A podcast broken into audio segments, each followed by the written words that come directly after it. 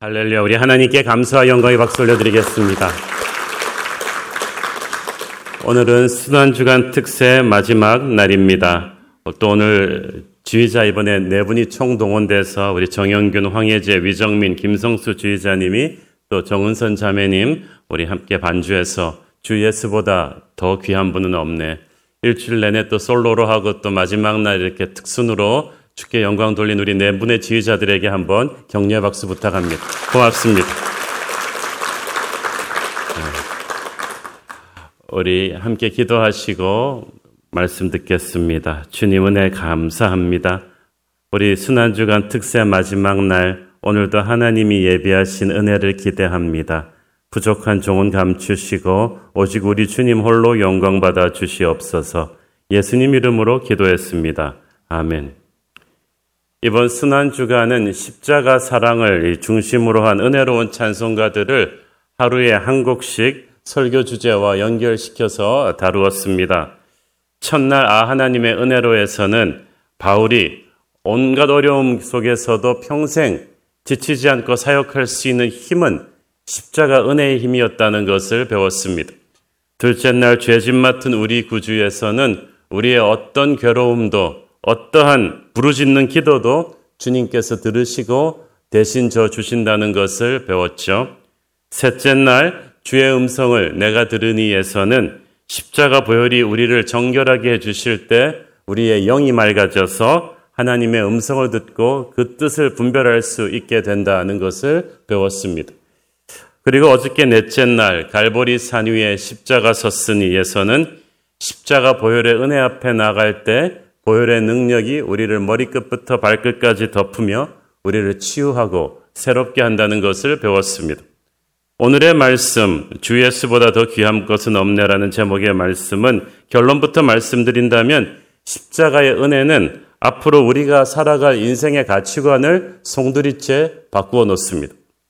가치관이란 말 그대로 내가 인생에서 무엇을 가장 가치 있게 생각하느냐입니다. 영어로 value 시스템이죠. 여기에 따라서 사람마다 인생의 우선순위가 바뀝니다.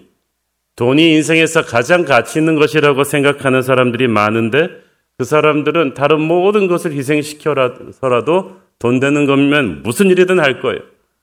그래가지고 돈이 걸리니까 우정이고 형제고 없는 사람들 너무 많잖아요. 또 학벌이 가장 가치 있는 것이라고 생각하는 사람은 자신과 배우자, 자녀들이 어떻게 하면 좋은 대학 나오는가, 좋은 학벌을 따지는 것을 모든 걸 걸 것입니다.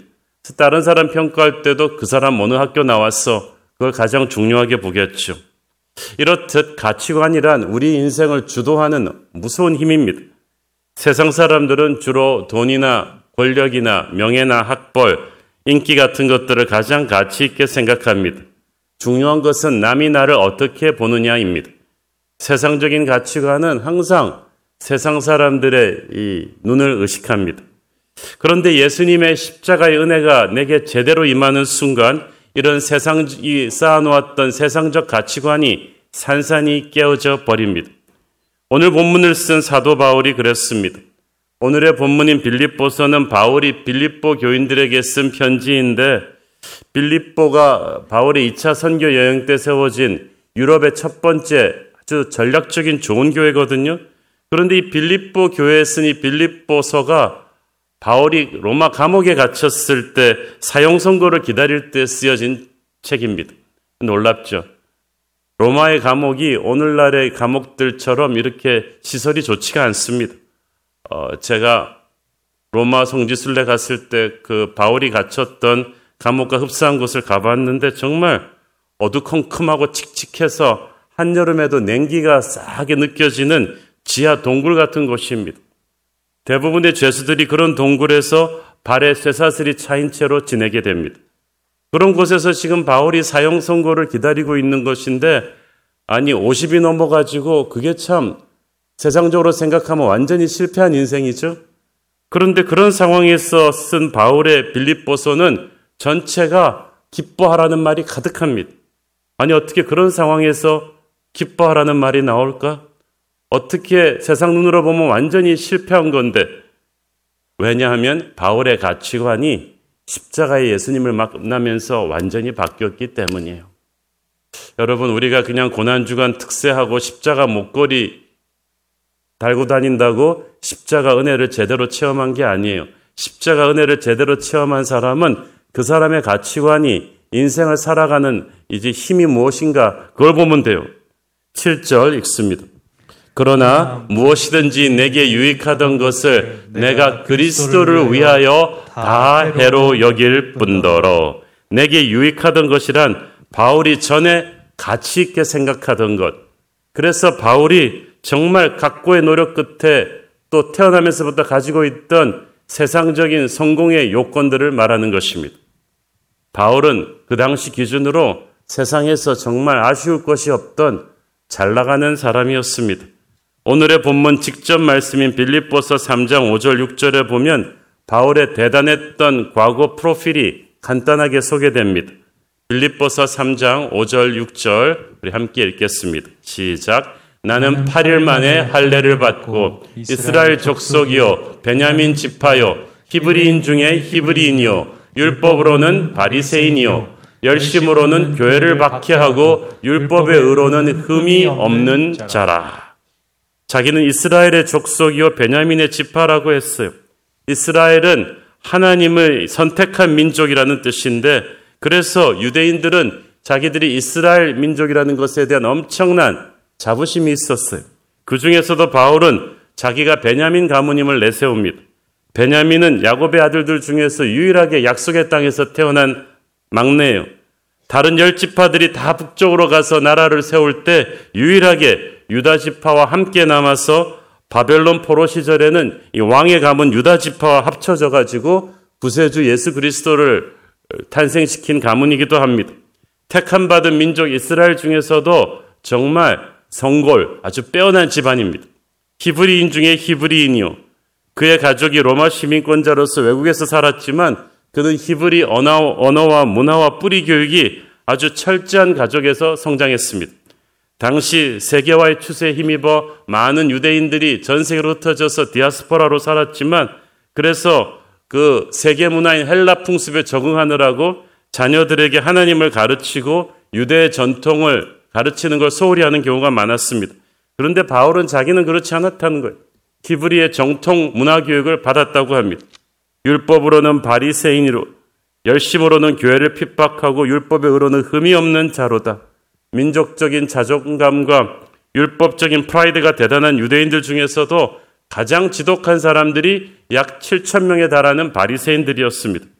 그 이름 자체가 구별된 사람들이란 뜻이 율법을 제대로 지키기 위해 일주일에 두 번씩 금식하고 수백 가지의 까다로운 생활 규범을 만들어서 철저하게 자기 관리하는 인물들이었습니다. 그 중에서도 최고의 지도자이라는 가말리알의 수제자가 바울이었어요. 얼마나 대단합니까? 이 가말리알의 제자들은 거의 구약 성경을 암기하고 있을 정도로 머리가 뛰어난 율법적으로 엄격한 사람들이었어. 그뿐이 아닙니다. 본문에 나오지 않았지만 바울은 세계 최강대국 로마의 시민권자였습니다. 게다가 아버지가 부유한 상인이었습니다. 헬라어와 히브리어 양쪽 언어를 완벽하게 구사하는 언어 감각도 뛰어났습니다. 그러니까 집안이면 집안, 돈이면 돈, 명예면 명예, 학식이면 학식, 당대 최고의 상류층 엘리트였습니다. 그래서 바울은 최고의 세상적으로 성공한 사람답게 자존심이 대단했는데 이 모든 세상적인 가치관이 예수님의 십자가를 만나면서 부서지고 말았어요. 8절 읽습니다. 또한 모든 것을 해로 여김은 내 주 그리스도 예수를 아는 지식이 가장 고상하기 때문이라 내가 그를 위하여 모든 것을 잃어버리고 배설물로 여김은 그리스도를 얻고 태양빛이 나오면 촛불이 초라해 보이듯이 사람들이 부러워하던 모든 인간적인 조건들이 십자가의 예수 그리스도를 만나는 순간 아무것도 아님을 깨닫게 되었습니다. 모든 것을 해로 여긴다는 말은 예수님을 처음 만나던 그때부터 지금까지 옛날에 그토록 자기가 자랑했던 것들이 해로 여겨질 정도로 자기가 계속 느껴오고 있다는 거예요. 주님을 알면 알수록 자신이 추구했던 옛날의 성공의 잣대들이 얼마나 하찮은 것들인지를 깨달아오고 있다는 말입니다.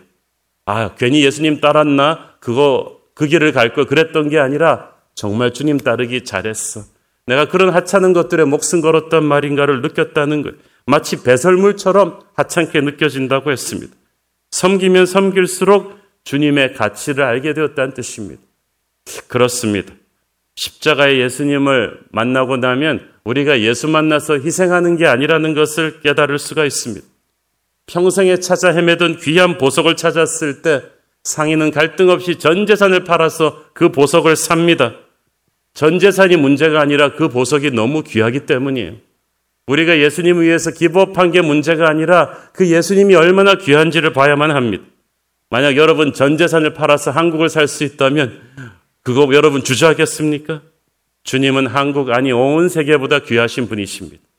예수님은 십자가에서 귀하신 예수, 생명을 우리에게 선물로 주셨습니다.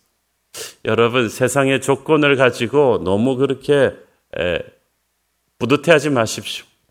우리가 공부를 잘하면 얼마나 잘합니까? 아인슈타인을 만드신 하나님께서 뭐 우리 머리 좋다고 감동받으시겠어요? 우리가 돈을 벌면 얼마나 많이 벌겠어요? 빌 게이츠 같은 사람을 수없이 많이 만드신 하나님께서 우리가 쌓아놓은 재산 보고 감동받으시겠습니까? 우리가 높은 자리에 올라가면 얼마나 올라가요? 수많은 기라성 같은 권력자들에게 힘을 주신 하나님께서 우리가 뭐 높은 자리에 올라간다고 감동받으십니까?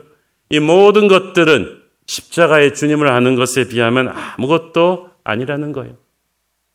양화진에 가보면 초기 한국 교회를 세우는데 큰 공헌을 한 수많은 파란 눈의 서양 선교사님들의 묘역이 있습니다. 그 양화진에 가장 먼저 묻힌 분이 바로 존 헤론 박사예요. 그는 27살에 미국 뉴욕 의과대학에서 의사 자격증을 땄는데 얼마나 뛰어났든지 학교에서 너는 그냥 우리 학교에 머물러 있으면서 tenure를 줄 테니까 후배 의대생들을 가르치라고 할 정도였습니다. 아름다운 여인과 결혼했습니다. 장인 집안도 좋습니다. 부와 명예가 이제 그에게 약속되어 있는데 이 존 헤론에게 알려지지도 않은 나라 조선에 대한 선교에 대한 부르심이 왔습니다. 그래서 모든 것을 버리고 막 결혼한 아내와 함께 29살의 나이에 한국으로 옵니다. 당시 위생 환경이 불결했던 조선에서는 천연두 장티푸스가 창궐할 때마다 수많은 사람들이 속절없이 목숨줄을 놓던 때였습니다. 그는 열악한 환경 속에서도 제중원의 원장이 되어서 시골길도 마다 않고 의료 선교를 하면서 조선의 전염병 근절에 애를 쓰다가 그만 자기도 전염병인 이질에 걸리고 말았습니다. 34살의 젊은 나이에 존 헤론은 아내와 두 딸을 남기고 한국 땅에 묻힙니다. 그런데 이 존 헤론이 죽기 전에 자기를 사랑했던 조선인들에게 이런 말을 남겼어요. 예수님은 여러분을 사랑하십니다. 주님은 여러분을 위해 십자가에서 죽으셨습니다. 주님을 믿으셔야 합니다. 그리고 미국에 있는 젊은이들에게 전할 말이 없냐는 아내의 말에 그렇게 전하라고 했습니다. 이 땅은 고귀한 땅이니 더 많은 미국 젊은이들이 와서 조선 선교사로 헌신해 주기를 바란다. 저는 그존 회론의 그 마지막 유언을 들으면서 의사로서 그가 세계에서 제일 잘 사는 나라에서 부와 명예를 누리며 편히 살 수 있었는데 그 모든 것을 왜 그런 바보처럼 버리고 가난한 조선에 와서 그토록 젊은 나이에 세상을 떠날 수밖에 없었습니까? 그러나 존 헤론은 결코 희생했다고 생각하지 않았습니다. 하늘나라 가서 그를 만나면 물어보십시오. 자신을 위해 죽으신 십자가의 은혜가 그의 가치관을 완전히 바꾸어 버렸기 때문에 가능한 일이에요. 오늘의 주제 찬양인 주 예수보다 귀한 분은 없네를 부른 가수 조지 쉐어의 간증이 바로 같은 맥락이거든요.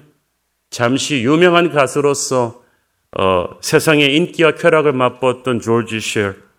그, 그 당시 조지 쉐어의 인기는 요즘 거의 트로트 임영웅의 인기에 흡사할 것입니다. 엄청났던 인물이었다고 합니다. 그러나 어머니의 기도를 생각하며 자신의 재능을 하나님을 위해서 드리겠다고 맹세한 뒤에 그는 빌리그램 전도 집회를 따라다니면서 전 세계를 가면서 빌리그램이 설교하기 전에 아름다운 찬양으로 주께 영광을 돌렸습니다. 72년도 한국 여의도 광장에서 열렸던 빌리그램 전도 집회에도 와서 주 하나님 지으신 모든 세계를 한국말로 가사를 써가지고 우리 한국교회 연합성가대랑 같이 불러서 큰 감동을 주었죠. 사랑하는 여러분, 십자가의 예수님을 우리가 정말 제대로 체험했다면 고난주간에 미디어 금식하고 눈물 흘리고 끝날 일이 아닙니다. 그분으로 인해서 우리가 앞으로 살아갈 인생의 가치관이 바뀌어야 마땅합니다. 우리 아이들에게 무엇이 가장 중요한지를 가르치는 그게 바뀌어야 마땅합니다.